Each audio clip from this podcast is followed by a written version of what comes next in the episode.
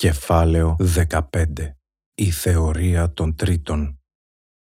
Λέγεται πως το πένθος, αλλά και στη ζωή γενικότερα, μπορείς να χωρίσεις τους ανθρώπους σε τρεις κατηγορίες.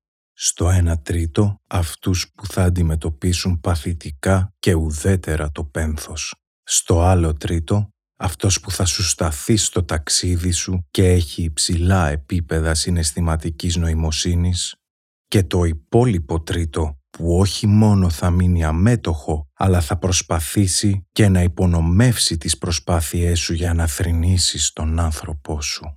Οι τρεις κατηγορίες αυτών των ανθρώπων θα είναι η συνοδεία σου στο ταξίδι, σύμφωνα με τον συγγραφέα Άλαν Βόλφελτ.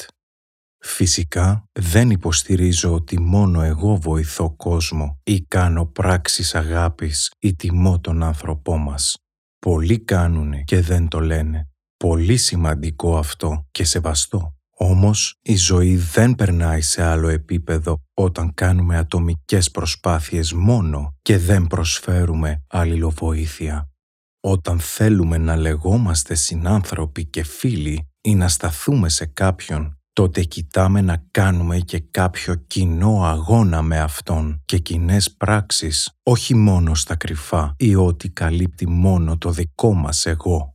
Λέγεται σύνδεση αυτό και έμπρακτη αγάπη που ο άλλος την κρατάει σαν μικρή λαμπάδα για παρέα τα σκοτεινά μοναχικά βράδια. Όταν βλέπουμε τον άλλον να κραυγάζει τι πρέπει να γίνει για να περάσουμε όλοι μαζί το πένθος σαν μια παρέα με αγάπη και προσφορά και δεν τον ακούμε, τότε τον οδηγούμε στην απομόνωση και στο περιθώριο.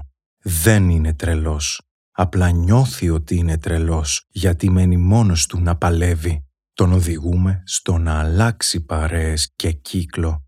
Το πένθος φέρνει πόνο αλλά φέρνει και διάβγεια.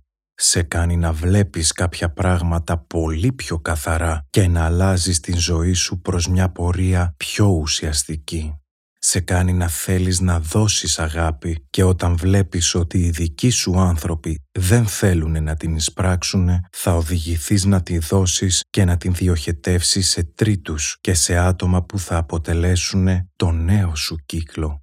Κάθε δράση έχει και αντίδραση. Δεν μπορούμε να συνεχίσουμε να φερόμαστε σαν να μην άλλαξε τίποτα.